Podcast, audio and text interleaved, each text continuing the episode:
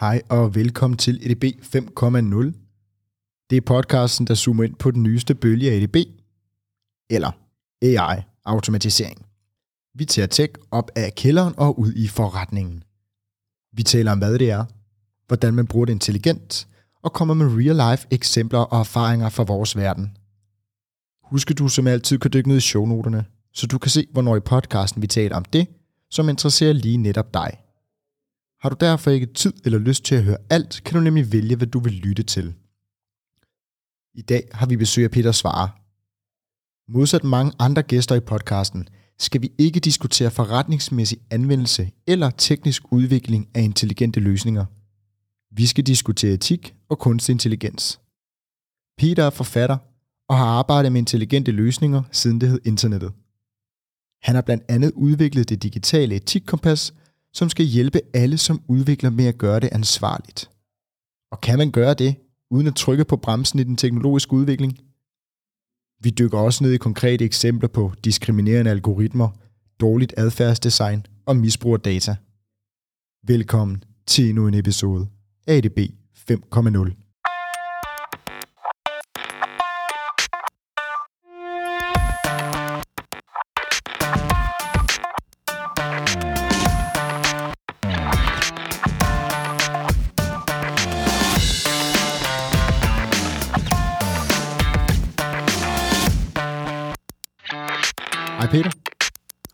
Velkommen til. Mange tak. Peter, du er jo her i dag, fordi at du beskæftiger dig med kunstig intelligens på et lidt andet niveau end mange andre gæster derinde, som er mere fokuseret på den forretningsmæssige anvendelse eller den tekniske udarbejdelse af øh, forskellige grene af kunstig intelligens. Men du er, du er forfatter. Kan du ikke prøve at fortælle lidt om, øh, om hvem du er og hvad du laver? Jo, øh, altså, i, i virkeligheden, jeg har sådan lidt sjov baggrund. Jeg har arbejdet i teknologiverdenen i 20-25 år eller noget i den stil, men jeg er egentlig uddannet kanskend Pol og Master of International Affairs fra Columbia University. Øhm, så jeg var egentlig sådan en, der oprindeligt i min karriere troede, at jeg skulle arbejde med FN og internationalt arbejde og være diplomat, måske i Udenrigsministeriet eller et eller andet den stil. Men så i, der, i slutningen af 90'erne, da jeg læste, der, øh, der skete der nogle ret vilde ting, og det var sådan det her, der hed internettet. Øh, og det blev jeg ret fascineret af, blandt andet fordi jeg boede der i New York, hvor Columbia University ligger, øh, og, og der, der, der var bare ret meget energi i hele det der. var sådan en startup virksomhed, og sådan fuldstændig som vi jo i øvrigt kender det i dag, men der var sådan nogle af de første historier med sådan nogle øh, founders fra Stanford, der lavede online communities, der mindede om Facebook, og jeg blev bare vildt fascineret af det der univers. Øh, og så tænkte jeg, det, det skal jeg arbejde med. Og jeg anede ikke, hvor den der verden ville bevæge sig hen af, og jeg vidste ikke rigtig, hvad det gik ud på, men jeg tænkte, det skal jeg bare lave. Øh. Fedt. Så du bliver fascineret af internettet tilbage i New York i 90'erne og skal arbejde med det. Øhm, og hvis vi prøver at, ligesom at dykke ned i nogle bestemte steder frem mod 2023, øh, kan du så fortælle lidt om, hvad du så, og hvordan du har arbejdet med internettet og teknologi siden da? Jeg må sige, altså det der var så sket var, jeg troede i virkeligheden, at jeg skulle være internetjournalist. Jeg er selv barn af to øh, journalister, så jeg, jeg tænkte, det var sådan ligesom, det måtte være der, der skete et eller andet. Og jeg fik så også meget kortvarigt, da jeg kom hjem, et job på Jyllandsposten med at lave øh, deres online-udgave. Og jeg tænkte, det, det det her, det handler om. Det, det tog mig så 4-5 måneder at finde ud af, at det var ikke, det var, den branche var ikke klar til det digitale. Det tog dem så, fandt vi jo så ud af senere hen, 10-15 år, at ligesom blive klar til den udvikling. Og så kom jeg ind, ligesom i, kom jeg ind i konsulentverdenen, ligesom dig selv, øh, og, og i, i en virksomhed, der hed Fremfab, som var sådan det hot shit på det tidspunkt, øh, at dem, der sådan ligesom forstod, hvad internettet handlede om, og, og vi lavede løsninger for Nike og Carlsberg og Danske Bank. Vi arbejdede for alle de store virksomheder, som var clueless omkring, hvad internettet handlede om. Øh, og det, som de ligesom i den virksomhed fandt ud af, at de kunne bruge sådan en øh, kanskje en pol-type som mig til, det var sådan noget med øh, at finde ud af, hvad brugerne gerne vil have. Fordi det var jo noget af det, vi fandt ud af, det er sådan ret tidligt, at nu var det her internet kommet, men det, som mange tekniske virksomheder gjorde, det var, at de i virkeligheden vendte sådan tekniske interfaces ud mod brugerne, som ikke fattede en bønne af, hvad der foregik. Og, og så begyndte man at tale om brugervenlighed og brugervenlighedstester, og så pludselig fik man jo brug for sådan nogle mennesker, som forstod mennesker. Øh, og det gjorde jeg jo lidt, fordi jeg havde læst øh, Kansk Pol. Og så det var ligesom min vej ind i den der verden, fordi jeg var fascineret af internettet, det digitale, men jeg kunne ikke rigtig kode. Jeg kunne en lille smule, men, men jeg kunne ikke rigtig. Jeg var ikke sådan en, og jeg var, ville egentlig heller ikke være programmør eller designer eller noget. Men, men jeg forstod det der med mennesker, ikke? Og, og det var ligesom, det har ligesom været kodeordet i de så 20-25 år, jeg nu har været i branchen. Det har været det der med, hvordan teknologi, digital teknologi og internettet, hvordan de ligesom rammer menneskenes verden. Og det kommer jo sådan lidt i, i bølger, kan man sige. Først havde vi Web 1.0, som nogen kalder det i dag, det tidlige internet. Øh, så begyndte man at tale om sociale medier, om øh, billeddeling og YouTube, og så kom Facebook osv. Og, så videre, og så kom der mobile interfaces, og, og, og nu taler man jo så om kunstig intelligens og Web3 og metaverse og sådan noget. Det er jo nogle af de nye ting, der bliver talt om nu. Og, og hver gang der kommer en af de der bølger, kan man sige, så er der jo så er der sådan et eller andet behov for sådan nogle folk som mig også, som, som kan gå ud og ligesom prøve at forstå, hvad betyder det her for mennesker, hvad betyder det for vores samfund, hvordan skal vi ligesom forholde os til det. Ja, og jeg kan jo se, at du, øh, udover at du har lavet en, øh, en, øh, du er aktuel med en ny bog, som vi skal tale om lidt, så har du jo lavet en, øh, en række bøger. Øhm, og du laver jo en for nogle år tilbage, som hedder, Hvad skal vi med mennesker? Kan du ikke prøve at fortælle, hvad det handler om, og hvorfor du laver den? Jo, altså, hvad skal vi med mennesker handler om kunstig intelligens. Øh, og det udsprang egentlig af, at jeg for 12 år siden skrev en anden bog, som hed øh, Den perfekte storm, som handler om sociale medier. Og det er egentlig det, jeg talte om før, det her med, at at der kommer de her bølger, hvor den perfekte storm, den handlede om sociale medier, og, og det, det gik rigtig fint med den bog, og i mange år kiggede jeg så ligesom og tænkte over, hvad skal den næste bog handle om? Hvad bliver den næste? Hvad, what's the next big thing, som de siger over i, i Silicon Valley?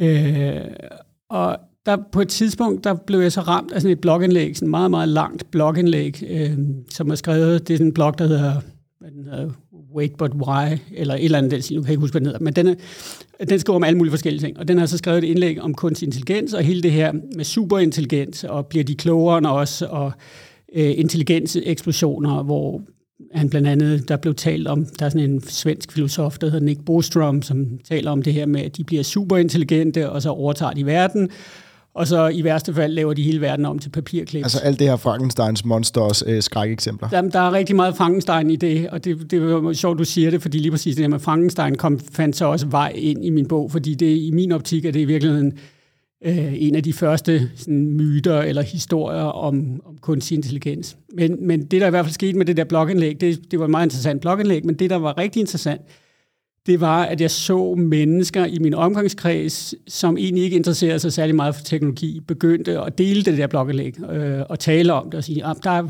det er vildt fascinerende, det der, bliver de klogere også? Hvad sker der så? Og alle de der spørgsmål. Og jeg tænkte, der er et eller andet her i det der emne.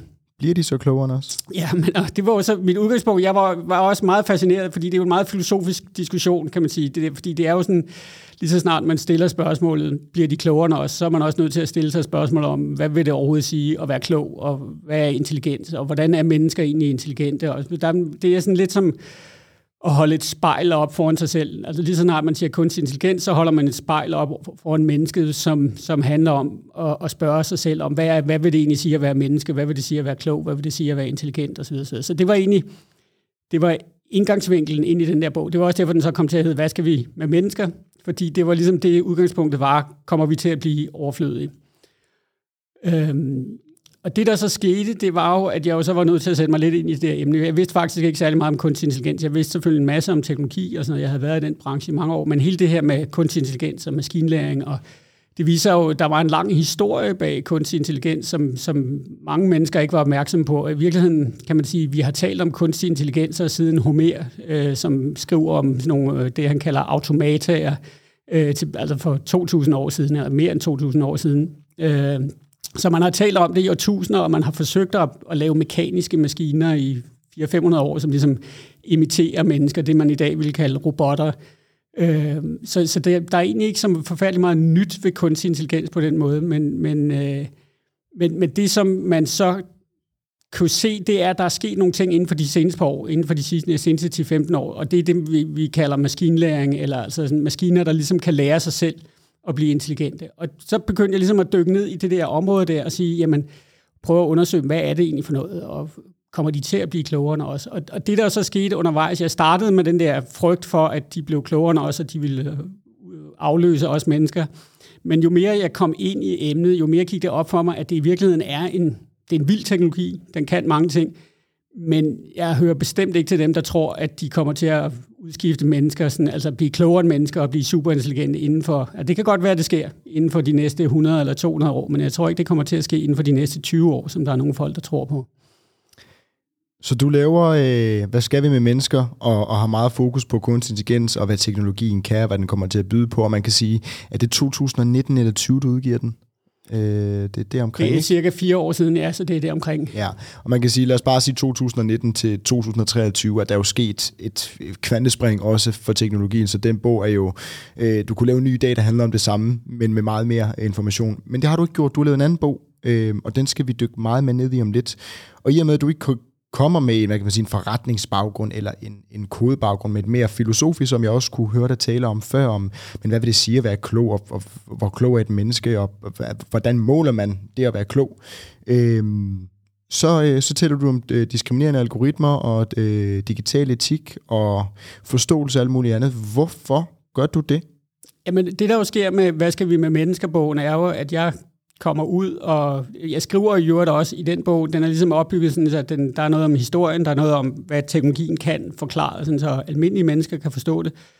Og så er der så ligesom en afsluttende del, som, som stiller alle de her spørgsmål. Hvad betyder det så etisk og filosofisk, og hvad er det for nogle problemer og udfordringer med bias, og mange af de ting, som de samtaler, vi kender i dag med kunstig intelligens. Og der var jeg jo så ude og holde foredrag om, om det her emne, og på et eller andet tidspunkt, så står jeg hos, var jeg blevet inviteret ind hos øh, Dansk Design Center, Øh, og efter mit oplæg, så øh, kommer øh, deres direktør, som hedder Christian Basen, han kommer op på scenen og har nogle spørgsmål. Og de handler jo så blandt andet om det her med etik og sådan noget. Og noget af det, han så begynder at sige, det er, jamen de mennesker, der sidder og programmerer de her kunstig intelligenser og designer de her løsninger, hvor der ligger noget kunstig intelligens nedenunder. Og, og i det hele taget, sådan hele den her digitale verden med algoritmer og brug af data osv., osv., det han kunne se, og det jeg i øvrigt også har kunne se i sådan min karriere, det er, at de mennesker, der sidder og laver de her ting, de mangler et sprog og et begrebsapparat og nogle metoder til ligesom at kunne stille til de her etiske spørgsmål. Så med andre ord kan man sige, at vi har fået nogle teknologier, som er ekstremt kraftfulde, og som kan nogle ret vilde ting, og som skaber nogle udfordringer og nogle problemer. Øh, men de folk, der sidder, designerne, tænker ikke over de her ting, og hvis de så endelig tænker over det, hvis der måske er sådan en lille bitte alarmklokke, der ringer og siger, der er et eller andet med den her kunstig intelligens løsning. Hvis jeg nu lancerer den her chat-GPT-løsning, kan vide, om det kunne få en konsekvens for uddannelsessektoren, fordi alle børn pludselig begynder at skrive deres danske stil med en kunstig intelligens. Den der alarmklokke. Og, og selv hvis den alarmklokke ringer, så mangler de et sprog til ligesom at tale om de her ting, og de ved ikke, hvem de skal gå hen til at tale med. Så de, i virkeligheden designerne eller programmørerne, alle de mennesker, der laver digitale løsninger, de er ret clueless i forhold til, hvordan de, hvad de skal gøre med de her etiske spørgsmål, hvis de overhovedet ligesom kommer op. Peter, nu har vi slået fast, at øh, der ligesom har manglet et, skal vi kalde det et etisk kompas eller etisk retningslinje, som man kan læne sig op af, når man skal udvikle, skal vi kalde det ansvarlig kunstig intelligens. Men hvorfor mangler der det? Hvorfor skal vi tale filosofi og etik, når vi taler kunstig intelligens? Skal teknologien ikke bare være øh, banebrydende og løse en masse problemer, vi allerede har haft? Jo, det kan man sige. Der, der er jo sådan lidt forskellige syn på det der. Der er jo nogen, der mener, at teknologien bare skal have lov til at, at fyre dig ud af, og så kan man løse problemerne, som de opstår. Det er jo sådan lidt Mark Zuckerbergs filosofi, den der move fast and break things. Og det, det, jeg skal jo ærligt sige, at det er sådan, jeg i 20 år i teknologiverdenen jo selv ligesom har tænkt på ting. Ikke? Vi laver bare tingene, og, hvis, hvis, og det skal gå stærkt, øh, og, og udviklingshastigheden skal være høj, og så kan vi ikke ligesom tænke over de ting, der går galt. Det kan vi altid fikse bagefter. Ikke? Men, men det der jo lidt af problemet er jo, at vi har jo set, og det har vi jo set med de store tech-virksomheder, at nogle af de ting, der kan gå galt, kan gå rigtig, rigtig galt. Ikke? Altså vi ser jo det amerikanske demokratiske system, der jo sådan nærmest vaklede under hele den her Cambridge Analytica-skandale, og altså Trumps brug af, af, af Facebook til at lave øh, målrettet med markedsføring osv. osv. Uh, Instagrams, øh, der muligvis gør teenage, 20 procent af teenage-pigerne, der bruger det deprimeret osv. Så der, der er jo, altså, de skadevirkninger, der kan være af, af teknologiske løsninger og brug af data og algoritmer og adfærdsdesign, jamen de, de kan være så store, at det giver ikke rigtig længere mening at sige, at vi rydder bare op bagefter. Øh, vi har behov for, at man tænker sig en lille smule mere om, mens man laver løsningen. Og så er der selvfølgelig nogen, der siger, ja, det er meget fint, men vi kan jo ikke tænke på det hele. Øh, og der plejer jeg at sige, nej, men hvis du nu byggede et atomkraftværk, så vil du også godt vide, at et atomkraftværk, det er sikkert en meget fin ting, men det kan også gå forfærdeligt galt. Øh, så der, folk, der bygger atomkraftværker, de sætter sig også ned og tænker på de der 25.000 ting, som kan gå galt. Det er sikkert en million ting. Jeg ved ikke, hvor mange det er. Jeg har aldrig bygget et atomkraftværk. Men, men de sætter sig jo ned og kigger på alle de ting, de kan forestille sig, der kan gå galt. Og de ved jo godt, de kan ikke tage det hele med. Men, men, men hvis der nu hvis der nu var et atomkraftværk, der sprang i luften, og man så kiggede tilbage til designerne og sagde, øh, havde I ikke et etisk ansvar for lige at tænke lidt om i forhold til sikkerheden? Og de sagde, nej, det er ikke vores etiske ansvar, det, det kunne vi fikse bagefter. Så ville man jo sige, at det var forrygt. Og det er i virkeligheden sådan lidt det samme sted, vi er med teknologiverdenen, at, at nogle af de skadevirkninger, vi, vi ser med teknologiske løsninger, hvis man bygger noget, der altså, kan hackes eller skader mennesker, eller sådan, altså kan, skadevirkningerne kan være så store, så vi er simpelthen nødt til at tænke noget, noget ordentlighed og noget ansvarlighed ind i, digita- i designfasen. Og så kan man så sige, jamen, det er jo politikere, så er der nogle, det er den næste diskussion, ikke? så er der dem, der siger, jamen, det er jo politikernes ansvar. Det, det kan ikke være meningen, at os, der sidder og designer, vi skal tænke på sådan nogle store ting. Så det skal politikerne gøre. Og det er også rigtigt. Øh, og det er der jo også. Vi har fået GDPR øh, inden for dataområdet, og nu kommer der jo fra, fra EU kommer der noget specifikt. Der kommer noget, der hedder The AI Act, som handler om, om kunstig intelligens, og der kommer nogle, der, nogle, nogle andre ting, der hedder DSA og DMA. Så der kommer en masse regulering, men, men det der regulering, det går langsomt, og det rammer ved siden af, og det skal sådan implementeres i samfundet, der kommer til at gå rigtig mange år. Øh, så vi har stadigvæk brug for, at designerne, der sidder og laver de her ting, tænker sig om, fordi det kan bare gå meget galt. Og øh, netop det her etik og, øh, og det med at skulle vende på politikerne, øh, som ikke altid er det smarteste at gøre, fordi så kan tingene tage lang tid, det er ikke nødvendigvis de rigtige, der kommer ud, fordi øh, i den her verden, der er der bare en masse know-how, som, som ligger øh, centralt ude i virksomhederne, som ikke nødvendigvis øh, findes øh, i staten, fordi det er en knap ressource, øh, alle vil have udviklere. Så nu vender vi lidt tilbage til dit møde med øh, direktøren for Dansk Design og øh, jeres etikdiskussion, fordi jeg ved, at i forlængelse, eller måske før bogen Digital Etik, har du været med til at udvikle et øh, etisk kompas. Kan du prøve at fortælle lidt om, øh, om det? Ja, altså det der jo ligesom skete var, at vi blev enige om, at det kan gå helt galt, det jeg snakkede om før, det kan gå helt galt, når man designer og programmerer, programmerer digitale løsninger. Og vi har nogle designere og nogle programmører, der egentlig ikke rigtig tænker over de her ting. Så vi var sådan, det, det må vi jo gøre et eller andet ved. Øh, og det startede en lang samtale mellem Christian og jeg, som bestod af, at vi holdt nogle oplæg om det på nogle konferencer, og så på et eller andet tidspunkt, så fandt vi os selv i en podcast, øh, meget aktuelt, øh, og, og der sad vi så og diskuterede det her emne, og der fik vi så sagt for åben æder, nu må vi gøre noget ved det her. Øh, og så, så fangede bordet ligesom, og så gik vi ud, og så søgte vi nogle penge øh, hos Industriens Fond, og vi fik nogle millioner til at lave det her projekt, som så kom til at hedde det digitale etik kompas. Og det, der egentlig var ideen med det kompas, det var at, at sige, der er jo ret mange mennesker, hvis man ligesom begynder at researche lidt, så er der mange virksomheder, der er mange organisationer, der er mange myndigheder, der, der har den her samtale om digital etik. Og der, altså, der er en masse frameworks omkring, hvordan man kan gøre det, men de er sådan ret akademiske og ret indforståede, og, og de er i hvert fald ikke lavet, så de henvender sig til sådan nogle mennesker, der som sidder og designer og programmerer digitale løsninger. Og det ved jeg jo, fordi jeg har selv arbejdet i den type virksomheder i, i 20-25 år. Øh, så det, der egentlig var hele ideen med, med det digitale etikkompas, det var at tage den her sådan meget akademiske samtale, og så gøre den sådan meget øh, håndgribelig og konkret. Og så byggede vi så øh, sådan en, det, man kalder en heuristik, eller sådan en spørgeramme, som også er sådan en plakat, sådan en cirkelmodel, som indeholder fem grundlæggende principper, som man sådan kan mere eller mindre lære sig udenad, øh, som, som designer, øh, og så sådan 22 spørgsmål, som man kan stille sig selv, når man sidder og bygger en eller anden løsning, om det så er en kunstig intelligens løsning, eller noget med data, eller whatever, øh, så kan man dykke ned i de der spørgsmål, og så kan man ligesom sige, har jeg tænkt på det, har jeg tænkt på det, har jeg tænkt på det, og så kan man ligesom huske at, at få de her forskellige ting med.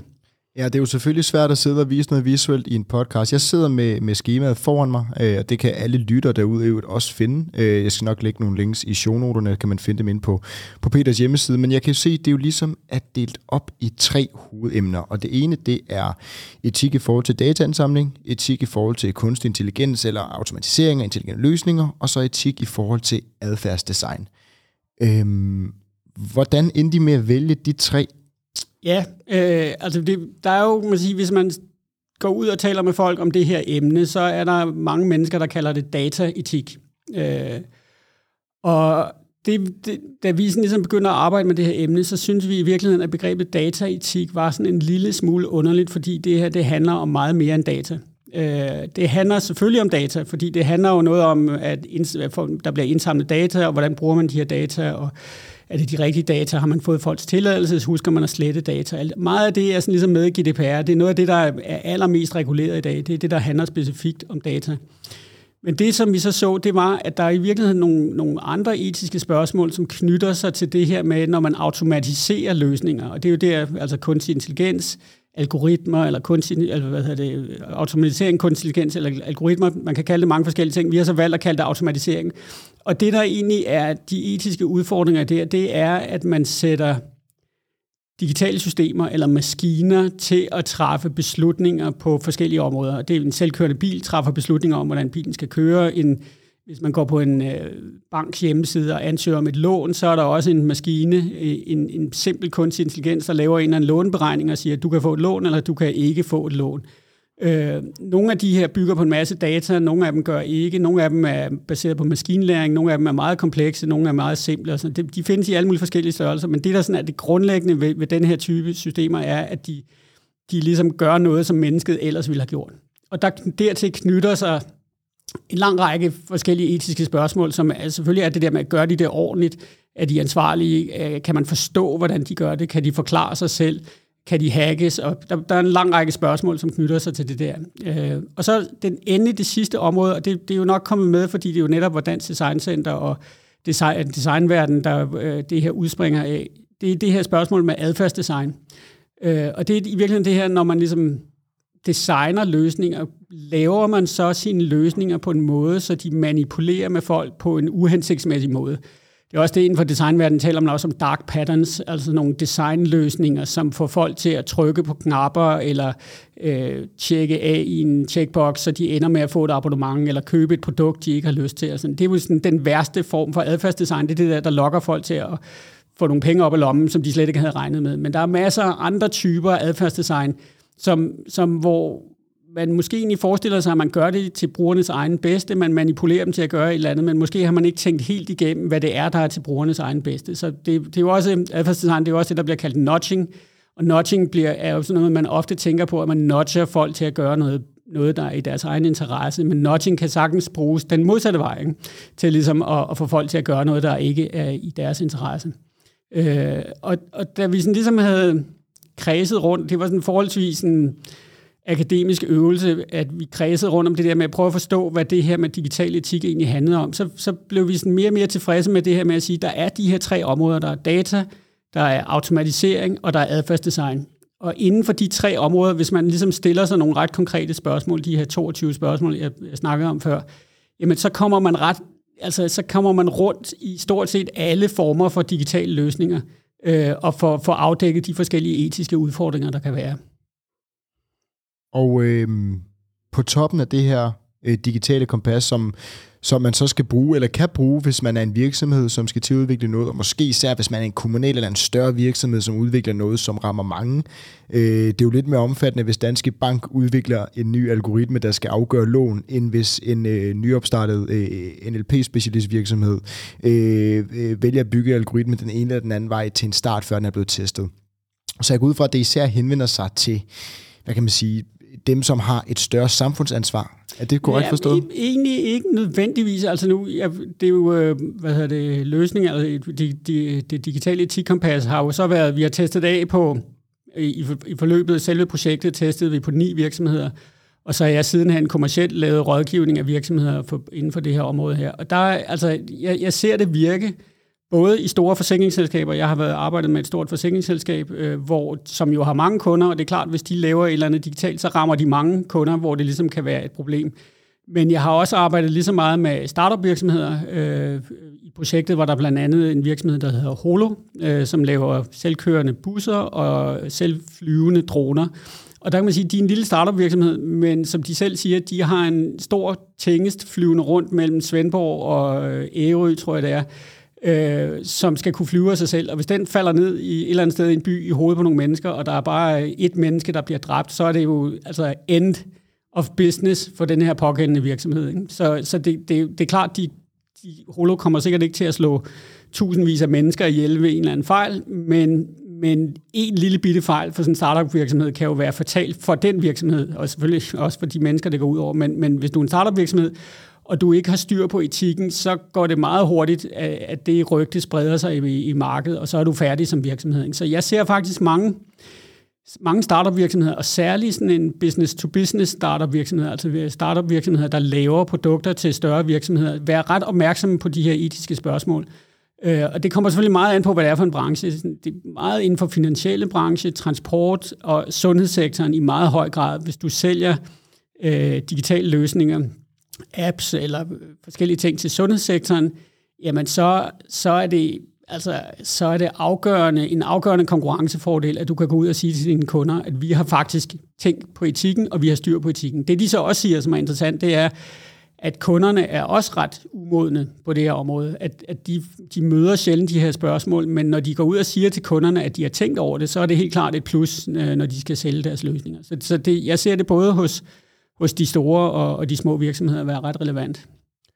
På toppen af det her øh, øh, digitale eller etisk digitale kompas, der laver du så bogen Digital Etik, som du er aktuel med øh, as we speak er det, er det meget fair at sige.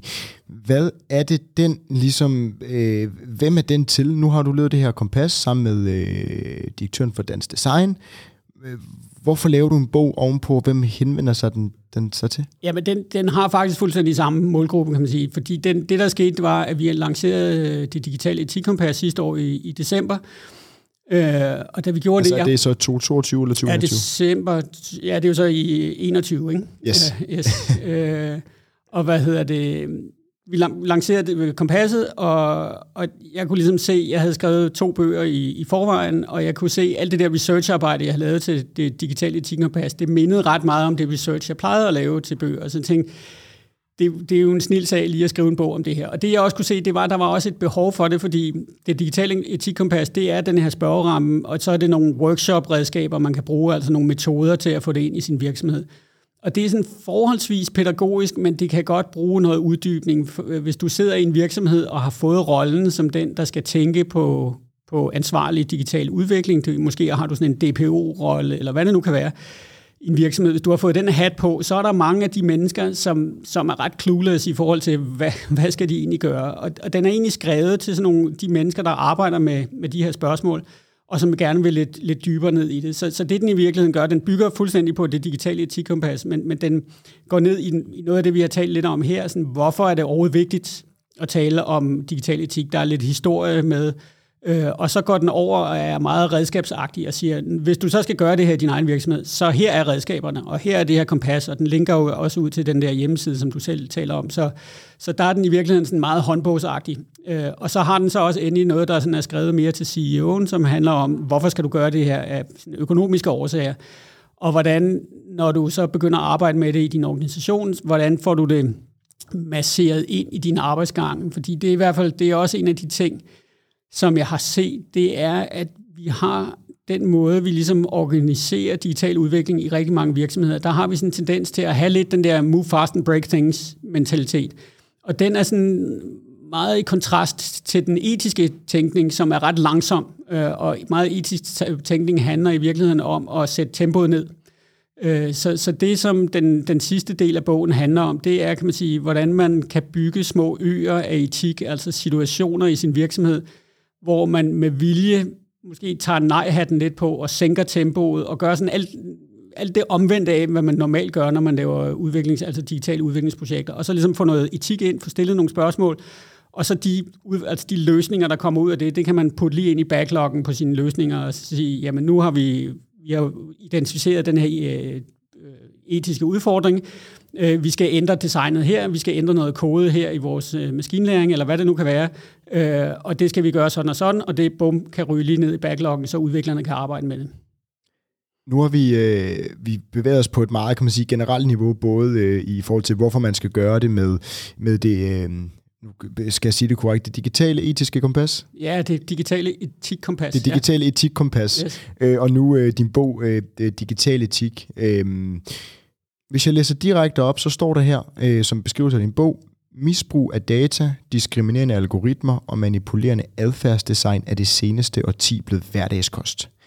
For at eksemplificere det lidt og gå lidt mere konkret, kan du så prøve at give nogle eksempler på, på ting, der inden for et dansk eller internationalt perspektiv har været eksempler på øh, diskriminerende algoritmer, manipulerende adfærdsdesign med mere? Ja, altså man sige, datahistorien har der været en endeløs række af. Det startede med Cambridge Analytica-sagen i, i USA, eller startede med, men det var i hvert fald den helt store sag, som jo handlede om, at Facebooks interface, jo, at man, hvis man ligesom først stak snablen ind der, så kunne man hive personlige data ud om, omkring brugere. Og, og sidenhen har der været masser af eksempler på virksomheder, der sådan ligesom samler for mange data og øh, data hacks osv. Så, så, så det behøver man måske ikke gå så meget i dybden med. Men i forhold til diskriminerende algoritmer, jamen der, der er jo forskellige historier, og det, det er sjovt nok i en dansk sammenhæng, øh, der går det ret ofte op i forbindelse med den offentlige sektor. Øh, og der var jo blandt andet for nogle år siden den her sag, øh, Gladsaxe-sagen, som også blev kendt om, hvor Gladsaxe Kommune forsøgte at lave en algoritme, hvor man indsamlede data øh, om borgerne på forskellige vis, og så trænede man en algoritme, og jeg ved ikke præcis, hvordan de havde tænkt sig at træne den her algoritme, men den blev ligesom trænet, så den på grund af det her datagrundlag, kunne identificere børn, der var i mistrivsel. Øh, og, og det, som jo så viser sig, altså det, der jo var spørgsmål der, det er jo de spørgsmål, som vi blandt andet, også hvis man har brugt det digitale etikkompas, så var man ikke røget ind i den her øh, historie her, fordi det er jo, nogle af de spørgsmål, det er jo for det første det der, kan man overhovedet det? Altså kan man, de data, som man tager ind her i sådan en algoritme, kan den overhovedet med en vis præcision sige, at børn mistrives? Og, og det, det, der er spørgsmålet, det er jo selvfølgelig, hvor ofte rammer den var siden af? Altså, hvor ofte vil man stå i den situation, at en eller anden algoritme har regnet ud, at dit barn øh, mistrives, og så pludselig så står der en eller anden øh, nede fra kommunen, måske endda med en politibetjent ved siden af, der banker på din dør og siger, øh, vi har en formodning om, at dit barn mistrives. Øh, og så siger du, nej, det, hvorfor, hvor kommer den formodning fra? Og så det, de så siger, det er, det siger algoritmen. Øh, og så har man jo et problem. Fordi, og så det næste, man jo selvfølgelig vil sige, det er, hvordan har den algoritme regnet det ud? Og der i Gladsaxe Kommunesagen, der var svaret egentlig, jamen det kan vi ikke rigtig sige, fordi det er sådan et neuralt netværk, der har fundet nogle sammenhænge, og vi kan ikke lige se præcis, hvordan det er. Men, men statistisk set, sandsynlighedsmæssigt, så er du i risikogruppen. Ikke? Øh, så der var alle mulige problemer med det, og det endte så også med, at Gladsaxe Kommune så droppede det her projekt. Men der var også, der var også en anden, hvad hedder det, jobcentrene har, der var også en sag med...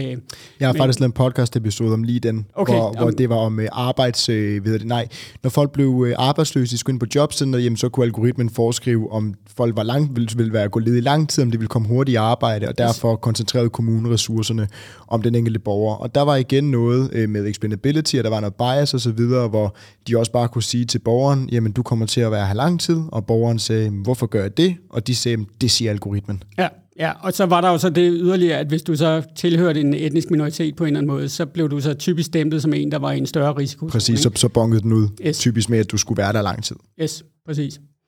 Øhm. Så vi ser de her diskriminerende algoritmer, og vi ser misbrug af data og manipulerende adfærdsdesign. Yes, og man siger, manipulerende adfærdsdesign, nu har jeg ikke en dansk uh, case lige ved hånden, men, men det er jo, altså kan man sige, det var jo... Det er vel, det er vel Ryanair, altså når man er inde og købe.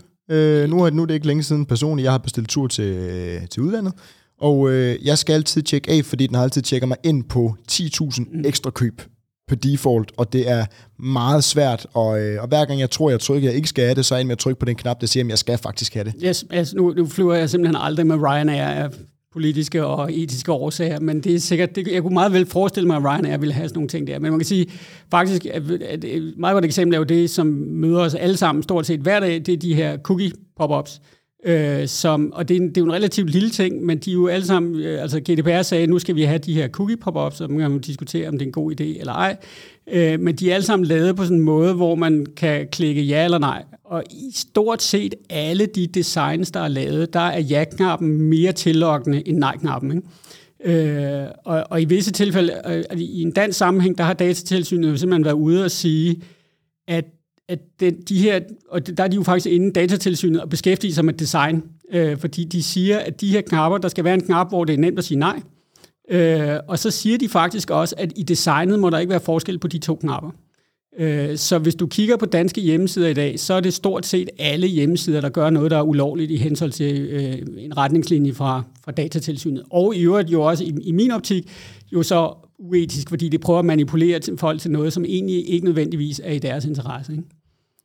Peter, før vi skal tale lidt om, øh, om hvad, hvad, hvad fremtiden kommer til at byde på, og hvad vi ligesom har lært af, af de sidste øh, mange år, så kunne jeg godt tænke mig at udfordre dig lidt. Fordi selvom jeg egentlig synes, det er utrolig sympatisk og en utrolig god idé med det her, øh, med det etiske perspektiv, og, og jeg selv personligt advokerer meget for etikken, så fornemmer jeg måske lidt mellem linjerne, at det kan blive for meget etik og for lidt udvikling, og hvis ikke man gør det, jamen så står konkurrenten vel og gør præcis det samme, og så taber man markedsandele og øh, hvad der ellers kan ligge af, af underliggende ting.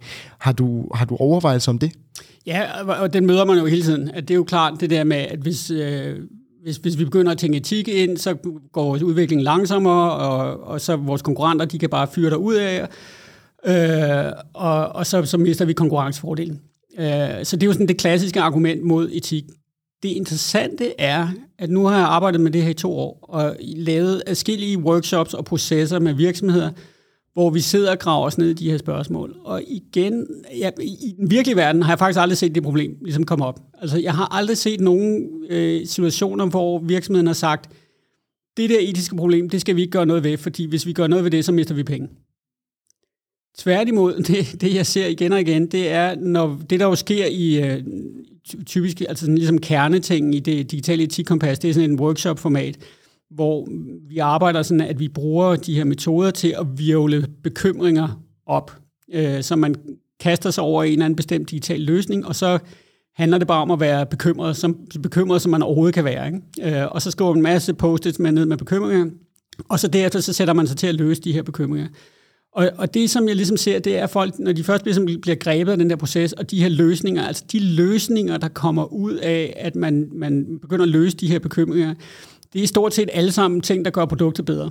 Altså det er ting, man burde have tænkt på i forvejen. Det bliver bare et federe produkt, det bliver et pænere produkt, det bliver et mere brugbart produkt, det bliver et mere menneskevenligt produkt, det bliver på alle mulige måder et produkt, som, som bliver nemmere at sælge ude på, på markedet. Og så kan det godt være, at det går en lille smule langsommere, men man kan sige, de virksomheder, der bare har fyret derud af og ligesom har klemt etikken, de kommer til, at i værste tilfælde, så risikerer de jo, at, som med holo-eksemplet der, med at dronen falder ned i hovedet på nogen, ikke? og så er de færdige, fuldstændig færdige. Øh, knap, knap så slemt er jo selvfølgelig, at de lancerer nogle produkter, som så bare viser sig at være lidt ufede på den måde, som, altså, hvor brugerne tænker, ja, det er et meget godt produkt, det virker meget fint, det er bare, jeg stoler ikke rigtigt på den her virksomhed.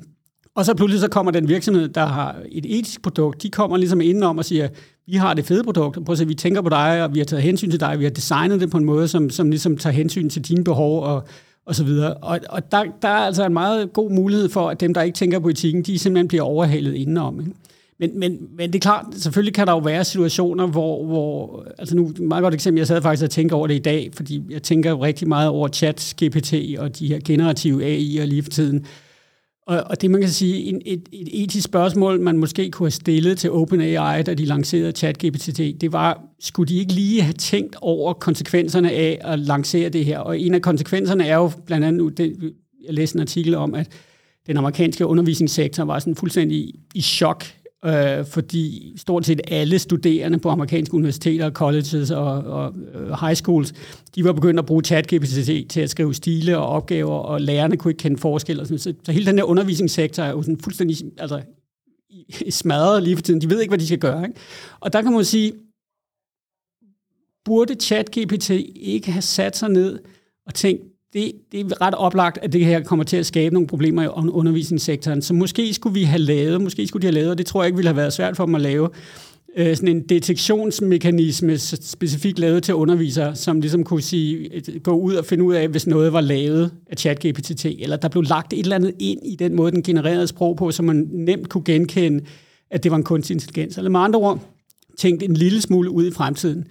Øh, og, og det vil sige, min tanke er, at det ville nok have været en ret god idé at gøre, men når man ligesom kigger på konkurrencesituationen i forhold til de her generative AI'er, du har OpenAI, Øh, så har du Google, og så har du Facebook, og de er jo alle sammen, altså de konkurrerer jo hele tiden om at være dem, der kommer først med et eller andet. Ikke? Og, og i de der sådan høj kompetitive, altså breakneck øh, konkurrencesituationer, der, der kan jeg godt forestille mig, at det kan være svært at få etikken ind. Ikke? Altså det her argument at komme og sige, hey, vi skal lige tænke på uddannelsessektoren, før vi lancerer den her chat-GPT, der kunne jeg godt forestille mig nogen, der siger, ej, fuck dig, fordi nu lancerer vi den bare, øh, og, og når vi har lanceret den, og hele verden taler om os, så får vi funding på 100 milliarder kroner fra Microsoft og alle mulige andre virksomheder. Det, altså det, det er jo sådan en big business i en, i en helt anden skala, end vi er vant til i, i en dansk sammenhæng. Og der, der kunne jeg godt forestille mig, at det kan være svært at komme igennem med nogle af de her argumenter.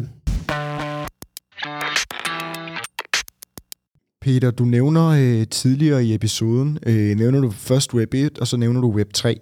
Øhm, og jeg tror, at de fleste lytter af podcasten, jeg kender Web3, men for dem, som ikke gør det, kan du så ikke prøve at ganske kort forklare, hvad det er? Uh, det, det, det er svært, fordi jeg tror, der, der er mange forskellige bud på det, men man kan sige, i, øh, mit, mit bud på det er, at, at internettet i virkeligheden altid har været sådan en kamp mellem decentralisering og centralisering. Øh, og, og i min optik, der kan man sige, at internettet startede med øh, at være sådan en decentraliseringsmekanisme. Og da det så ligesom blev kom ud til, til almindelige mennesker i 90'erne, så var der en masse kræfter, der gik i retning af at centralisere det igen. Det var sådan ligesom de store medievirksomheder. Øh, AOL og New York Times og sådan nogle, de, de satte sig ligesom på det og sagde, det, det her, det vi skal eje det her internet, og folk skal besøge vores hjemmesider, og de skal ind i sådan vores lukkede universer. Og så kom som reaktion mod det kom der Web 2, som ligesom var sådan en forsøg på at decentralisere igen. Og, og Web 2 endte jo så med, at det hele blev centraliseret igen med Facebook og de store tech-virksomheder og Google osv. osv.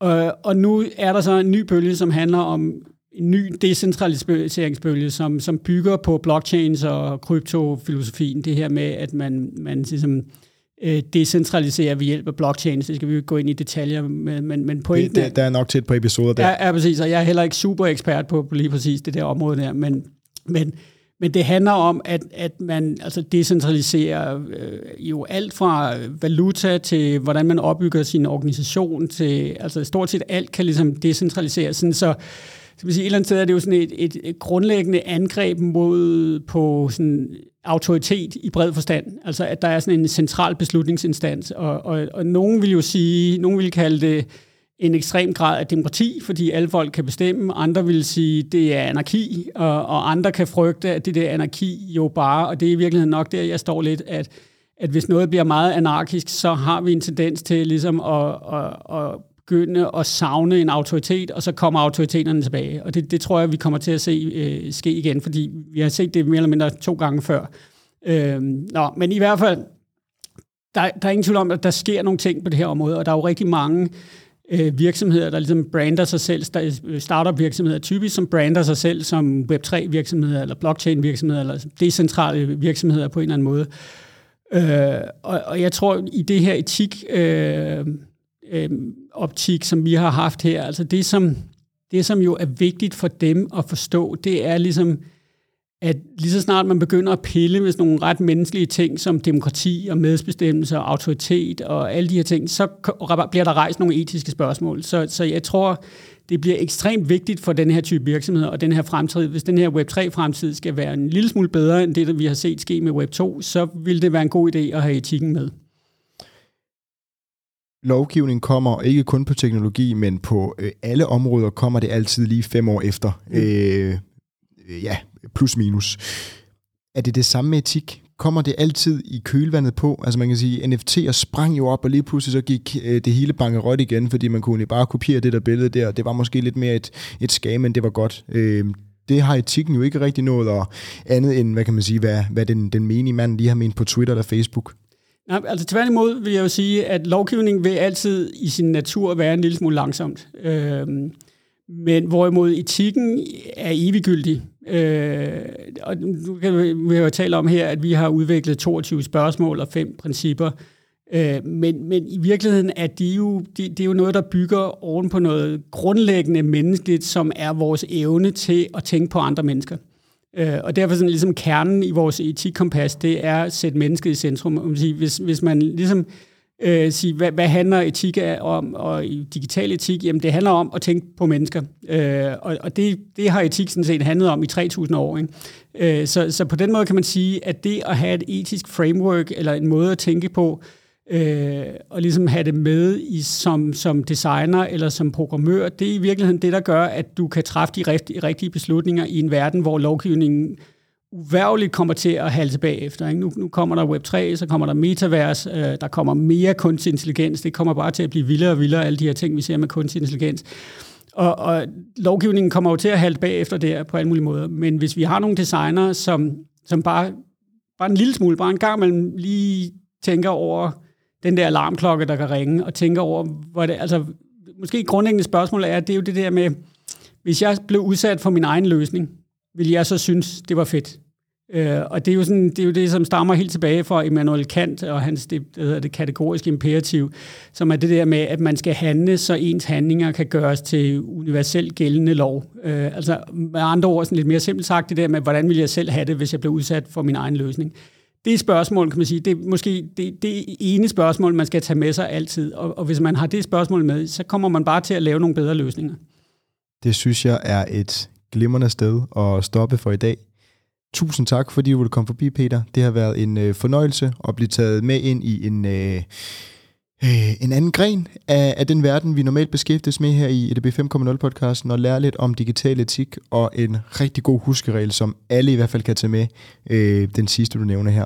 Tusind tak, fordi du vil komme. Selv tak. Tak, fordi jeg måtte være med. Selvfølgelig.